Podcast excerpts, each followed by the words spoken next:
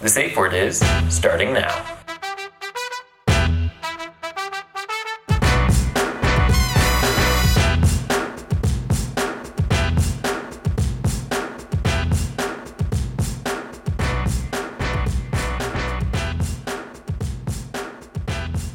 You're not too far. Have you been to Beard Papa's at the domain? no, what's beer papas? They sell like cream puffs, you know, like uh, little pastries with stuffed with I don't I get it's like cold cream and they they're That sounds s- good. I love oh they are cream. yeah they're so good. Um, oh my gosh, I need to go because there's even another place, Antoine. I miss seeing you and Luis because you and Luis would tell me where places where me and Thea would go. Mhm. Um, there's this new place called Cranky Grannies that's Ooh, I- supposed to open up a spot um, at the end of the month, and she sells like these really expensive uh, cinnamon rolls, but they like have peach cobbler and strawberry shortcake. I know. Like Antoine, I look at the pictures and I'm like, oh, like it is super expensive. I mean, Austin's foodie culture, I guess, but like for four, the regular flavor for four is like twenty six dollars. for an assortment, it's like twenty eight for four. But I'm like, I don't care. I'm gonna. yeah it's a it's a it's a sometimes food so you can do that. Oh, 100%. We're not doing this every day. Cranky grannies. Cranky. I love the name too. Isn't that so great? And she has this picture of like her and her grandma. It's like, I want to meet her so bad. I'm gonna drive by and be like, when I pick up mine, can I, can I, not to crush on you, but you seem kind of awesome. Anyway, Yeah. we'll see how it goes. Yeah, that sounds good. Um, no, you, you mentioned Luis, and I've mentioned Luis on the podcast a couple times. Should have him on sometime. I will at Oh, some point. totally. And then we need to talk about his bird because his bird is not only cute and juicy looking, but his name is like a conversational piece. I think I've mentioned the bird on the podcast before too. Martian Manhunter for. Yes, you probably have. In fact, you're the one who told me about Luis's bird because he was like, How did you know? I was like, Uh-huh. All right. So, hello, everybody. I'm your host, Antoine R. Martin, he, him pronouns, and you are listening to The Safe Word, the official podcast of the Safe Alliance. And we're recording over Zoom instead of in the lovely KOOP radio recording studio that we used to record in before the pandemic. But hey, maybe uh, someday sooner than we might think, uh, we'll be able to get back into that recording studio and hang out with engineer Bob. Uh, Bob Daly works at KOOP. He's he set us up. He's really awesome. Yeah. So joining me today, actually, Jackie, uh, would you mind introducing yourself? Sure. Um, my name is Jacqueline Smith Francis, she, her, hers. And to my colleagues and friends and most of my family members, I go by Jackie. It's great to be here with you today, Antoine. And I'm on the corporate, um, I call it the corporate development team. I'm really the corporate development team by myself, but um, I'm on the fabulous development team and I work with all of SAFE's corporate um, and organizational partners, which includes faith communities, sororities, fraternities, clubs, things like that folks who want to partner with us and help support survivors. Yeah. Um, can you tell us if so if you if you can hear my cat meowing? Nope, I can't, but I love all pet appearances. I'm 100% about it. Oh, and your cat is black. They're beautiful. Yeah. His name's Panini. Uh, our, Hi, Panini. Oh, look at that. He's like, love on me, please, Antoine. Antoine, you're not going to hold Panini? That seems unfair. Uh, he doesn't like being held for more than like he, he gives you the the like required like five seconds of holding and then he Okay.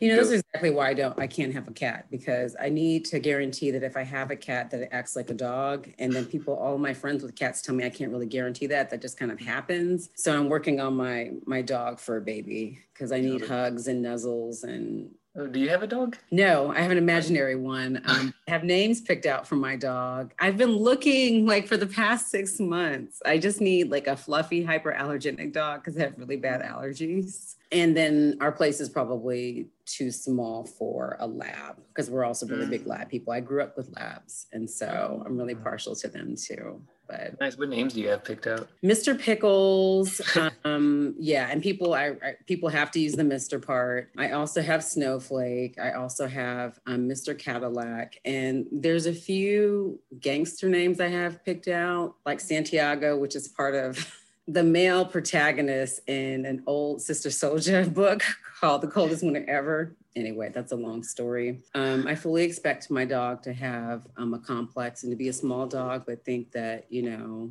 no one can stop him anyway. And he's going to be dressed up and he's mm-hmm. going to be non binary, even though he uses he, him pronouns. Uh-huh. And um, yeah, I plan to take him everywhere. I'm going to be the person around the lake with my dog and like, you know, a stroller. That That is who I am. Oh, I love that. It sounds. I mean, it's an imaginary dog right now, but it, and, it and is, this, yeah. It sounds like it, they are going to have incredible personality.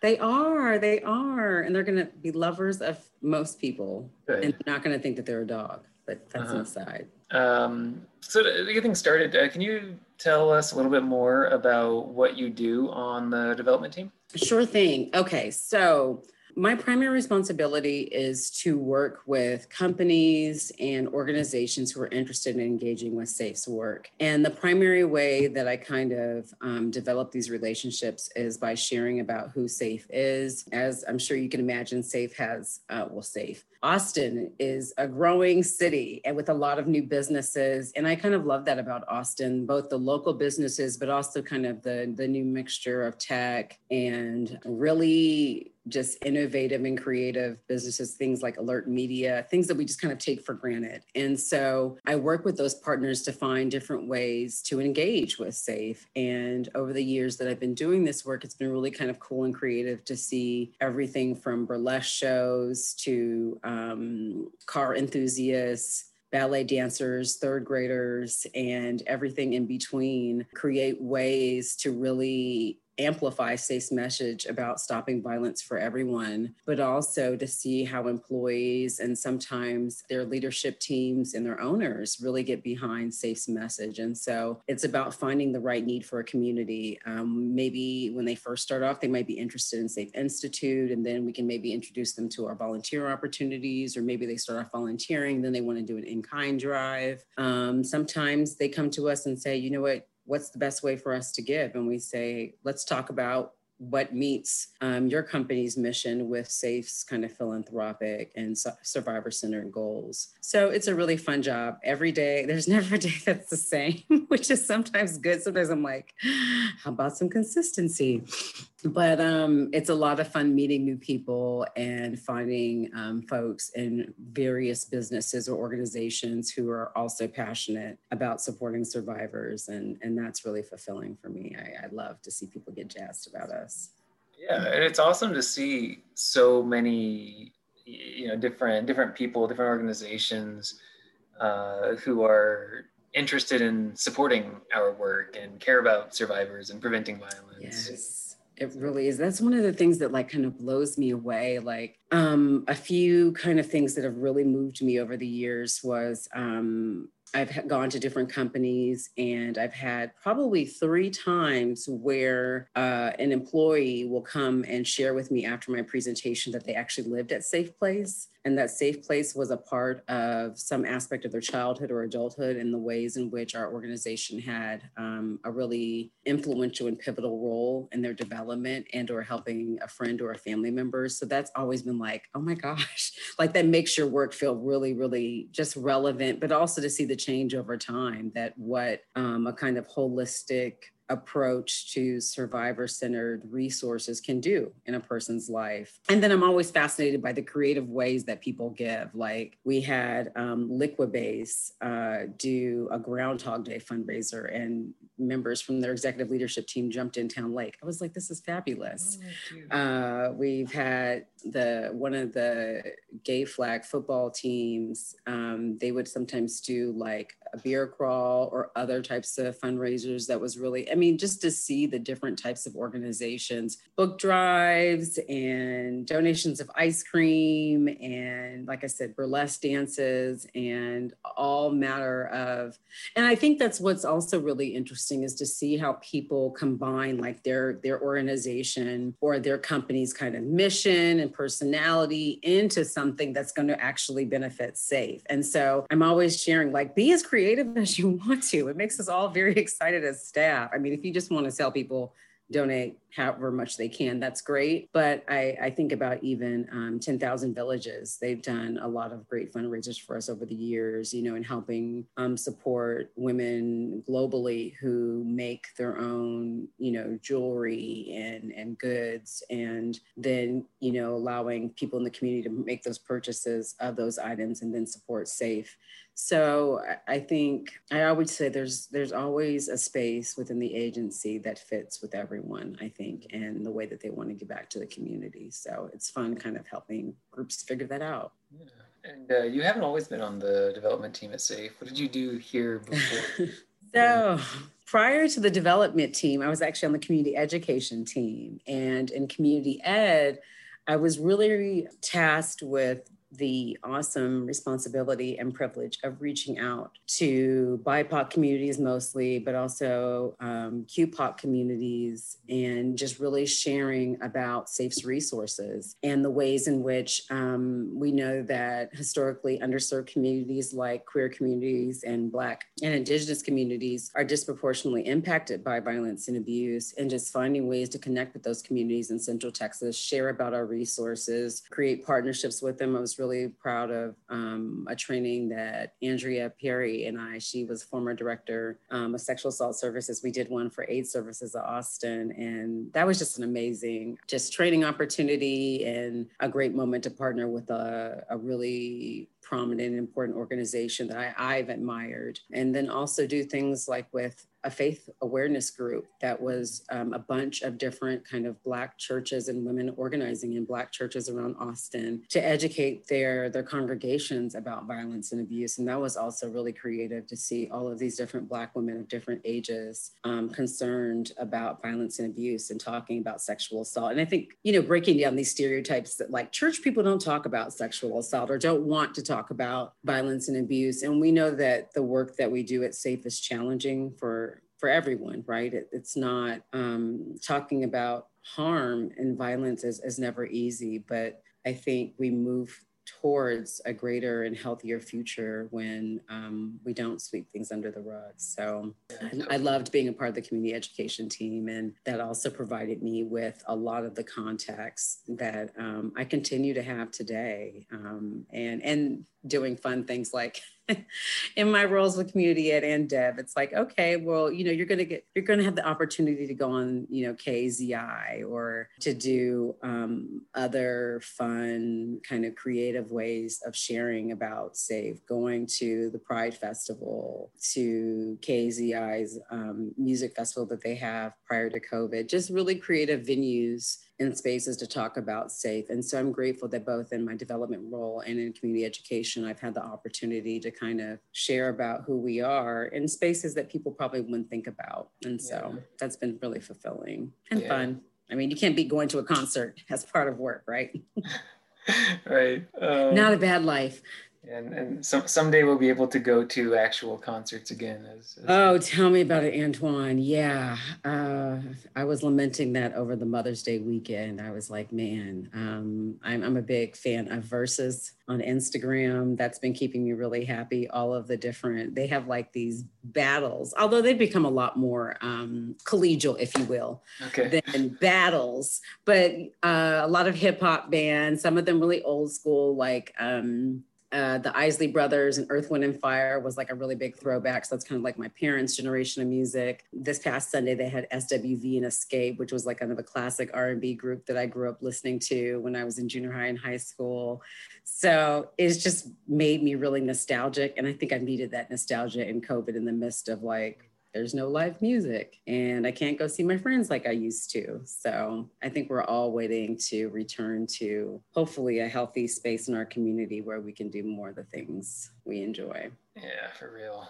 Um, so we started off talking about food and that that's a personal passion of mine. Um, I love it, Antoine. I'm with you 100%. I love to eat, to drink. I always have like three things of beverages, usually a tea, yeah. a coffee, and a water. Uh, have Have you had any tried any new standout foods?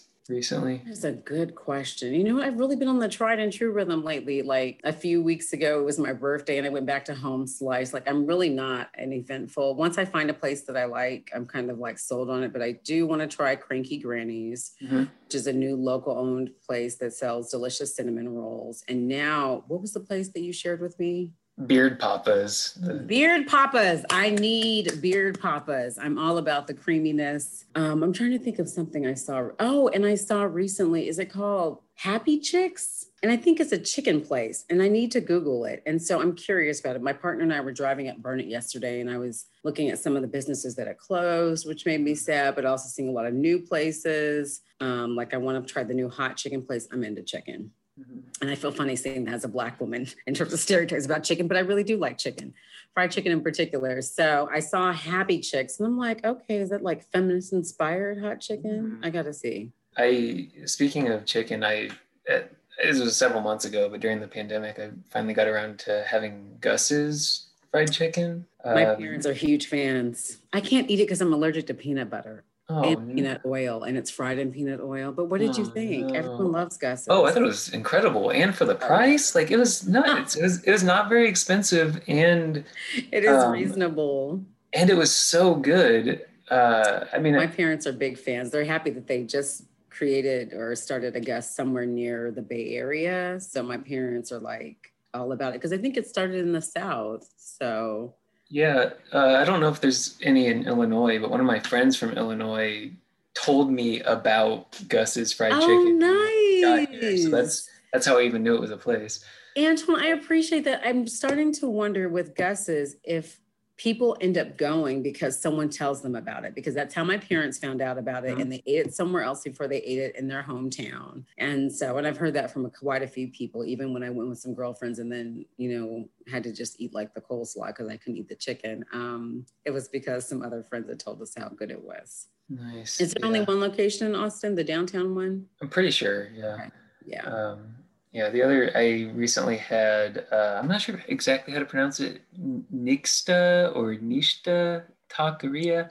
Um, where's that it, I, I don't. I don't know. I mean, I just put it in the GPS and then I arrived there. I, are you serious antoine I've been here Oh for five years and I have no idea how to navigate this city. That's hilarious. I love it. See, my partner is like, he's okay. So I'm kind of directionally challenged, although he did teach me how to read a pretty mean map and I'm good at it now. But I usually look up places before I go, even when I'm going to visit donors, because I'm like, I need to at least like have some cross street references or you know something like that so i admire you because i'm like what if what if the gps was wrong you're just going to end up somewhere Yeah, and then I guess yeah, you, you have to ask for directions. which Sounds terrifying. Does that even happen now? Oh my gosh. Okay, I need you to tell me like our next podcast needs to be like, no, we need to do like a Jimmy Kimmel where you go out and ask people questions and let's see how many people give us directions or actually give us correct directions. That would be kind of funny. Oh yeah, I imagine like if you were to even like try to flag somebody down and be like, hey, excuse me, like they're just gonna they probably have their People are you know, like, yes, the bots on. are in, in addition to like stranger danger. Plus, uh-huh.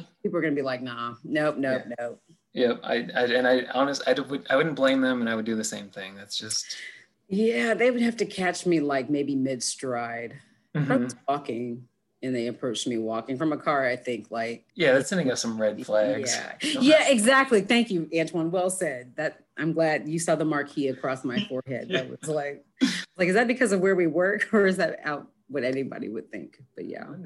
I'm sure the work influences us a little bit, but I think so. I think so. A hundred- um so, so you mentioned uh, coffee and tea or do you do you have a, a preference coffee or tea You know, I think um, it's changed over the years. I, I will say I started working when I was 14, and one of my first jobs was at Starbucks. Don't judge me, listeners, if you aren't Starbucks fan. And one of the things that I appreciated about that experience is I had a really amazing manager, Jason, um, and he taught me that really coffee was like wine. Mhm. That depending on the part of the world that it's from, how it's processed, it deserves to be paired with certain desserts or foods or appetizers. And that subsequently led to my interest in tea. Plus, my partner is from part of the British Caribbean. And when I met him, he introduced me and made fun of me that I drank Lipton tea.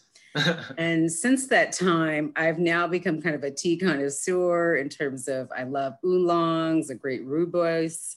Um, big fan of places like the Steeping Room and Teavana. I always kind of was like, eh, no one really drinks chocolate tea who really drinks tea. So I will say that I love both equally. I've tried to like kind of pare back some of the caffeine. So now my favorite everyday tea is Irish black tea from Trader Joe's.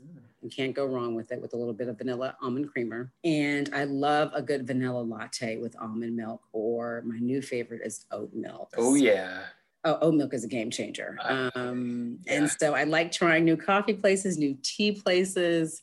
And so, um, yeah, I'm a big fan of both. I think they both have really amazing features, and I'm really picky about both. And I usually try and create avenues when I'm meeting with donors to say, let's go try a new coffee or tea shop. Yeah. Nice. I wish I wish I knew more about tea. I if I'm if I'm getting a tea, I'll usually I like a Earl Grey or um or sometimes I'll get a London Fog if I'm going. Yeah, London somewhere. fog. We'll do a lady London fog, like which is like the lavender Mhm. hints of it. Um, Okay. And I've never been an Earl Grey girl. In fact, um, Rachel from the Grants team, we used to Yeah. go back and forth about this when we'd be making tea um, when we were all still working at HQ. She likes Earl Grey, right? She does. She does. And that's why I would say, Rachel, you know what? We have so much in common, but just your tea choices have disqualified you. So we would laugh about that. Um, and then her being from Australia, another former British colony, Mhm. we talk about the hierarchies of tea, uh, which is obviously problematic because of colonialism, but also a lot of fun. So, um, and I encourage you to. One thing I found at the steeping room, a lot of their um, associates are really knowledgeable. So, just teaching you about where the tea comes from, how it's processed. And then also making good recommendations, I think is really nice because I'm getting into herbals Mm. and learning the herbals I like since I don't like peppermint and I don't like chamomile. Mm. So that's been a bit of a challenge for me, but um, I also think it's a lot of fun. And I think it makes good gifts if people like it. Oh yeah. I, I think it's I don't know if it's just an Austin thing or what, but you know how like like baristas and people who do stuff with tea like there's expectation that they're gonna be like snobbish or whatever. And from my It's true. experience, they're super friendly and just want to help. We're down like, to earth people. Yeah. You know, and I always, that's why, I ch- thank you for saying that, Antoine, because I always share with people, it's like wine. Like, I don't think we judge people for like saying, you know, like, how can you, can you order me a really good wine? Or can you, Yeah. you know, like, I'm from the era of when Two Buck Chuck came out. Mhm. I was, I was a young, late teen, maybe early 20th person.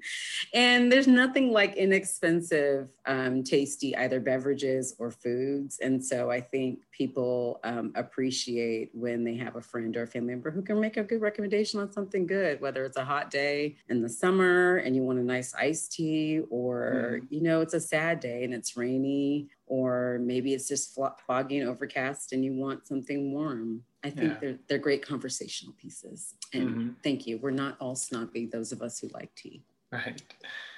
So you've kind of touched on this already, but what would you say are some of the aspects of your own past that help you in your work today? I think it was really important to me to connect with an organization that focused on the intersections of my own identity and not just necessarily how like all of the different axes in terms of how I identify, but um, I'll never forget being around 12 or 13 years old. Maybe I was a little older, but being my best friend, we're in the mall, and an older man, um, when we were this age, was trying to get us to come and sit on his lap and to come with him. Yeah, awful, awful ugh, story. But I'll always remember that moment because it kind of crystallized for me in a very experiential way the ways in which certain individuals and communities are kind of preyed upon. And I always thought that that was wrong, even though at 13, I didn't have the language for why that was wrong. I just knew it wasn't right. And so as I moved through the world, I had a lot of different other experiences of seeing other people mistreated or abused because of their gender or their ethnicity or a linguistic barrier or their, their sexual identities and or expression of those um, identities. And I just always had a core part of me that was really social justice focused. I was the person giving condoms to my friends in high school. Like, do you guys know about HIV AIDS? Um, and and that has been a core part. And I and I think my parents, they're both um, in the health field. And um, I always just I remember going to my first Planned Parenthood rally, which was with my mom, and I was probably like 19. And that was also a real kind of flowering development like wow here are all these men and women and girls and and young men advocating for their rights. And gloria steinem was at that rally and i had read her books and it, and it just really brought to light to me the importance of reproductive health and agency the importance of autonomy the importance of, of choice.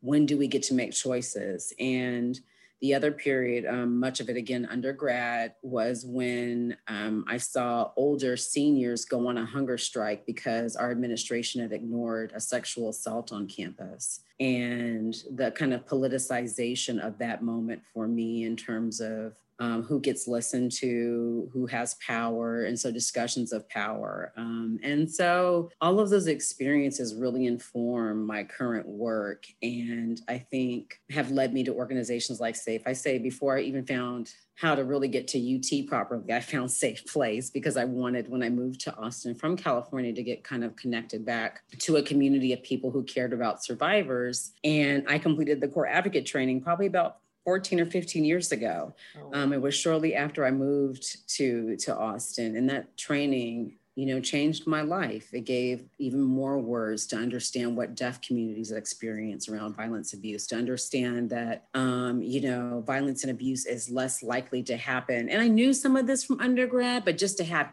40 hours of training doing it, I was like, wow. And so I think there's been a lot of experiences, both familial, and interpersonal. I had a friend in undergrad who was sexually assaulted. Um, and so these experiences greatly uh, influenced the, the trajectory of my work, both my undergraduate and graduate study, but also my work at SAFE. Um, and so I, I, believe the personal is political. Um, that is the foundation of, I think, feminist tenets and queer theory.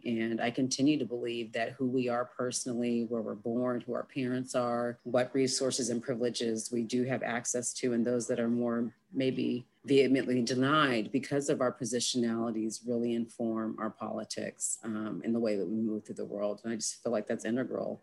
In addition to some of my first young experiences, like being 19, going to a Pride Festival in San Francisco, some of the best times of my life. Yeah. we talk about those in case my parents listen to this podcast.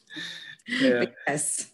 yeah, that's that's awesome. That uh, uh, I, I feel like you mentioned the core advocate training and it makes me think of like all the things that I've learned being here at Safe and the I, I learned something new from you every time we talk. I feel like and, I feel um, the same way, Antoine. We have the best conversations, and even if we're just lacking, I'm like, "Thank you, Antoine."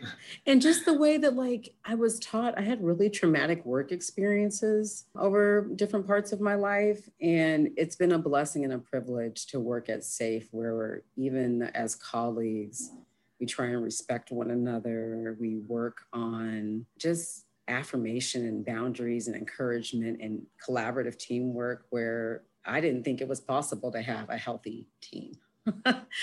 and safe really taught me that um, coming out of some toxic spaces that's really affirming to learn from your colleagues to enjoy meetings with them and, and to feel supported by them. So i just also have the utmost respect for you and, and piper and Luis and mari and previously emma and uh, all the work that you guys do to support the development team. I mean i feel like we're we're the combined team of superpowers because it's a lot that we ask of you guys, and we couldn't do this work without you guys. Oh, you're you're too kind. Thank you. I just tell people I'm really not kind. I just tell the truth.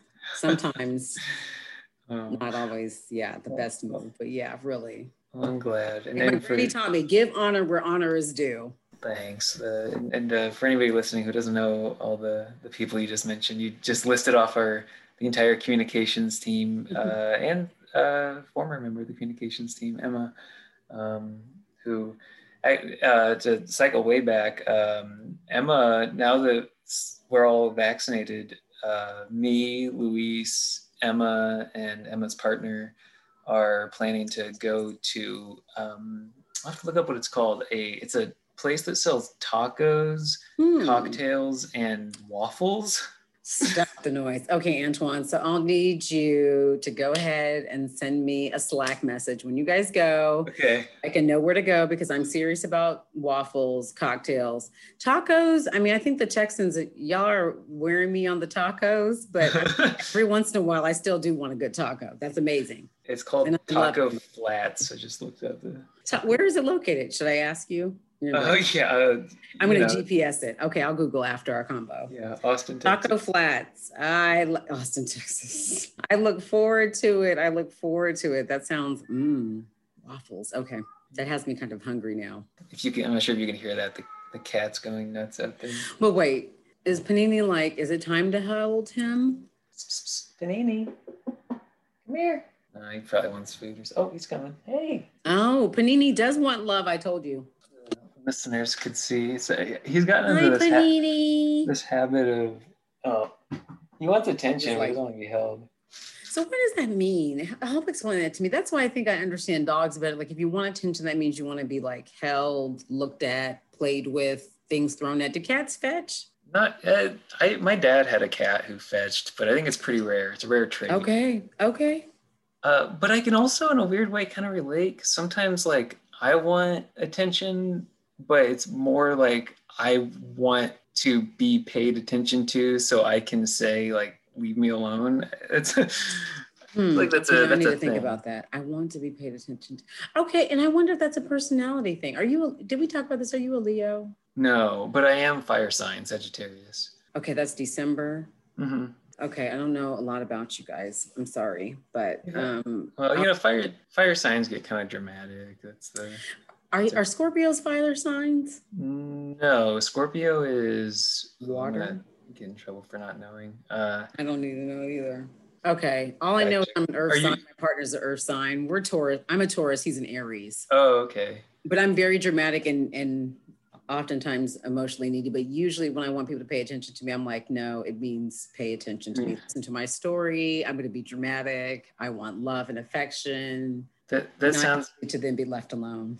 that sounds very Taurus like. A little a little bit of uh, direct directness, but also some like high high Neediness. emotion. Yeah, yes, we tend to be very passionate, dramatic Uh-huh. people, yeah, and we always think we're right. So, yeah. if we ever debate anything, Antoine. No, I'm playing. Well, that's that's because that's because you always are right. That's why you feel like right. Antoine, this is why our professional relationship is so amazing. Yeah. Did, did I say the right thing? I get points. Yes, yes, yes. winning. You are winning right now. Yes. I guess let's. Uh, I got one one more question for you. Sure. Here. And you've said this in so many words, but um, in what ways do you think corporate giving and, and what you do on the development team supports SAFE's core work to prevent violence and abuse? So, one of the things that gives me the most uh, kind of pleasure and joy is the opportunity to educate various employees and companies about SAFE's comprehensive services. And so I love that um, when I'm able to engage and work with companies and organizations, I get to tell them, okay, we're not just like this quote women's shelter. Everyone's like the women's shelter. I'm like, please, no, no, no. We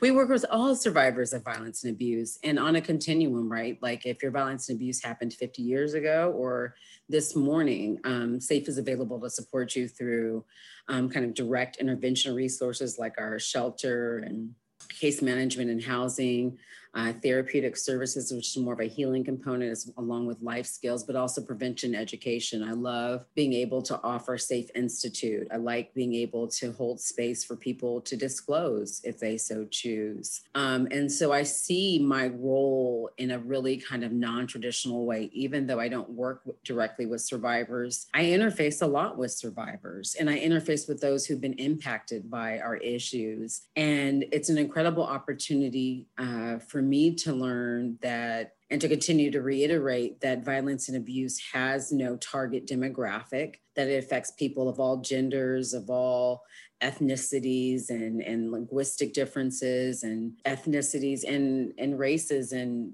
I think that's really important to share and also to dispel stereotypes. I think it gives me an opportunity because I've worked with survivors in the past to kind of dispel popular myths like, you know, one of the favorites that the rapist is going to kind of jump out of the bushes. And that's not to say that someone cannot experience sexual assault from someone they don't know, but more often it is someone that they know. Um, it's important to continue challenging this idea that survivors ask for it. I remember being radicalized as a young woman around Mike Tyson and Robin Givens, and people were like, why did she go up to his room? You know, and women were saying that. And the same thing with Anita Hill, these very mm-hmm canonical cases in popular culture um, that really just showed me um, patriarchy and, and, sexism, but also the importance of saying, you know, no one asks to experience violence and abuse. I don't care what they do. And um, that continues to motivate me. So every time I can share with a group even if they aren't expecting it, which is sometimes my favorite,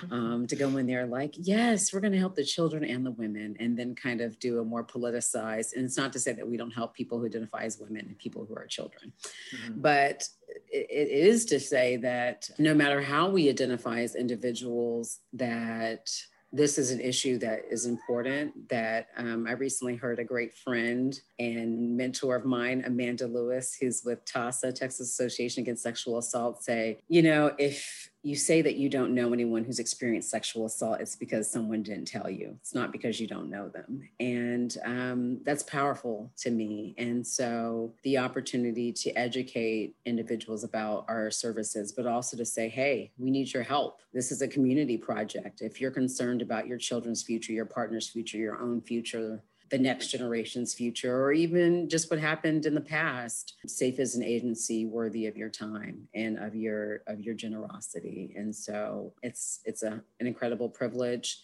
to meet with people who respect and want to contribute to our work and to advocate for work that I believe in. So sometimes companies are funny to work with, but it also is helping me address some of my own implicit biases, which I think is always healthy too, which makes me a better person. So yeah, thank you for helping me be reflective about what I do. This is dang, okay, Antoine, you've given me another tool. I just need to have an interview every once in a while to be uh-huh. like, oh, contentment, it finds me. Okay, stop being ungrateful.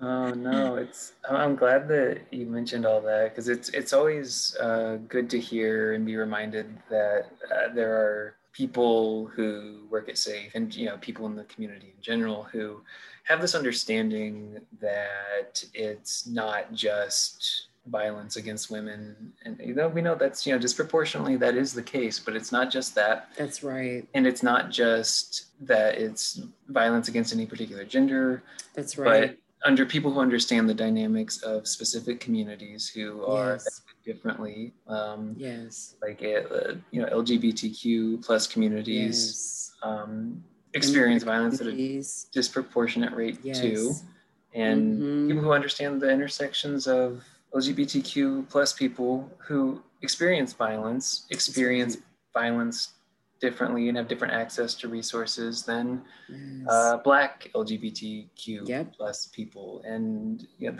it's just nice to know that there are people who have an understanding of those different intersections and are here to tell the world about them because I think there is a tendency to focus on a, in a kind of white, decidedly white. Normative. Yeah, no, I 100% agree. And that's even why, you know, going back to your earlier question in terms of what really informs my work, I think the blessing of growing up in the Bay Area, of being exposed and having relationships with queer people and LGBTQIA communities um, through my work with just through my work of growing up in Berkeley and spending a lot of time in the Castro as a 20 something, um, but also, you know, my advocating and activism with HIV AIDS work, you know, and the politicization of needing to speak um, our truth as queer people, as um, allies for queer people, and and to recognize just the intersections of identity that my really wealthy friend in an undergrad who was an Asian gay man experienced really different barriers than my friends who were maybe white lesbians and were working class, you know, and the same thing for me as a black woman who moved into middle class identity by virtue of my degrees versus, um, you know, someone else who was maybe black and also a woman, but, you know, didn't have a formal education uh, that was kind of validated by our society in the same way, or, you know, my current partner is a man and so heterosexual privilege and so all of those things. And i think about i educate my my faith community like to be in a judeo-christian faith is to have privilege in the united states. And so what does that mean for showing up for our muslim uh, brothers and sisters or our jewish brothers and sisters or people who choose not to practice the same faith? And so um, just believing that intersectionality is one of the most important things that we can learn about ourselves and about each other. Um, and I definitely have seen that play out in COVID. We know that that shows up in violence and abuse, but I think it also makes us richer, more creative, varied, and interesting people. Well, thank you, Jackie, for taking the time to talk and be oh, open and share. This yes, has been really no. It's been really lovely to be with you today and Panini when he yeah. wants to. And thank you so much for giving me the opportunity to reflect on some of the most meaningful aspects of the work and the community that I have here at SAFE. It is a blessing and it's yeah. unique and it's precious. And I know, hey, work is work. So we don't always appreciate it, but thanks for this moment of reflection. And yeah, yeah I'm grateful.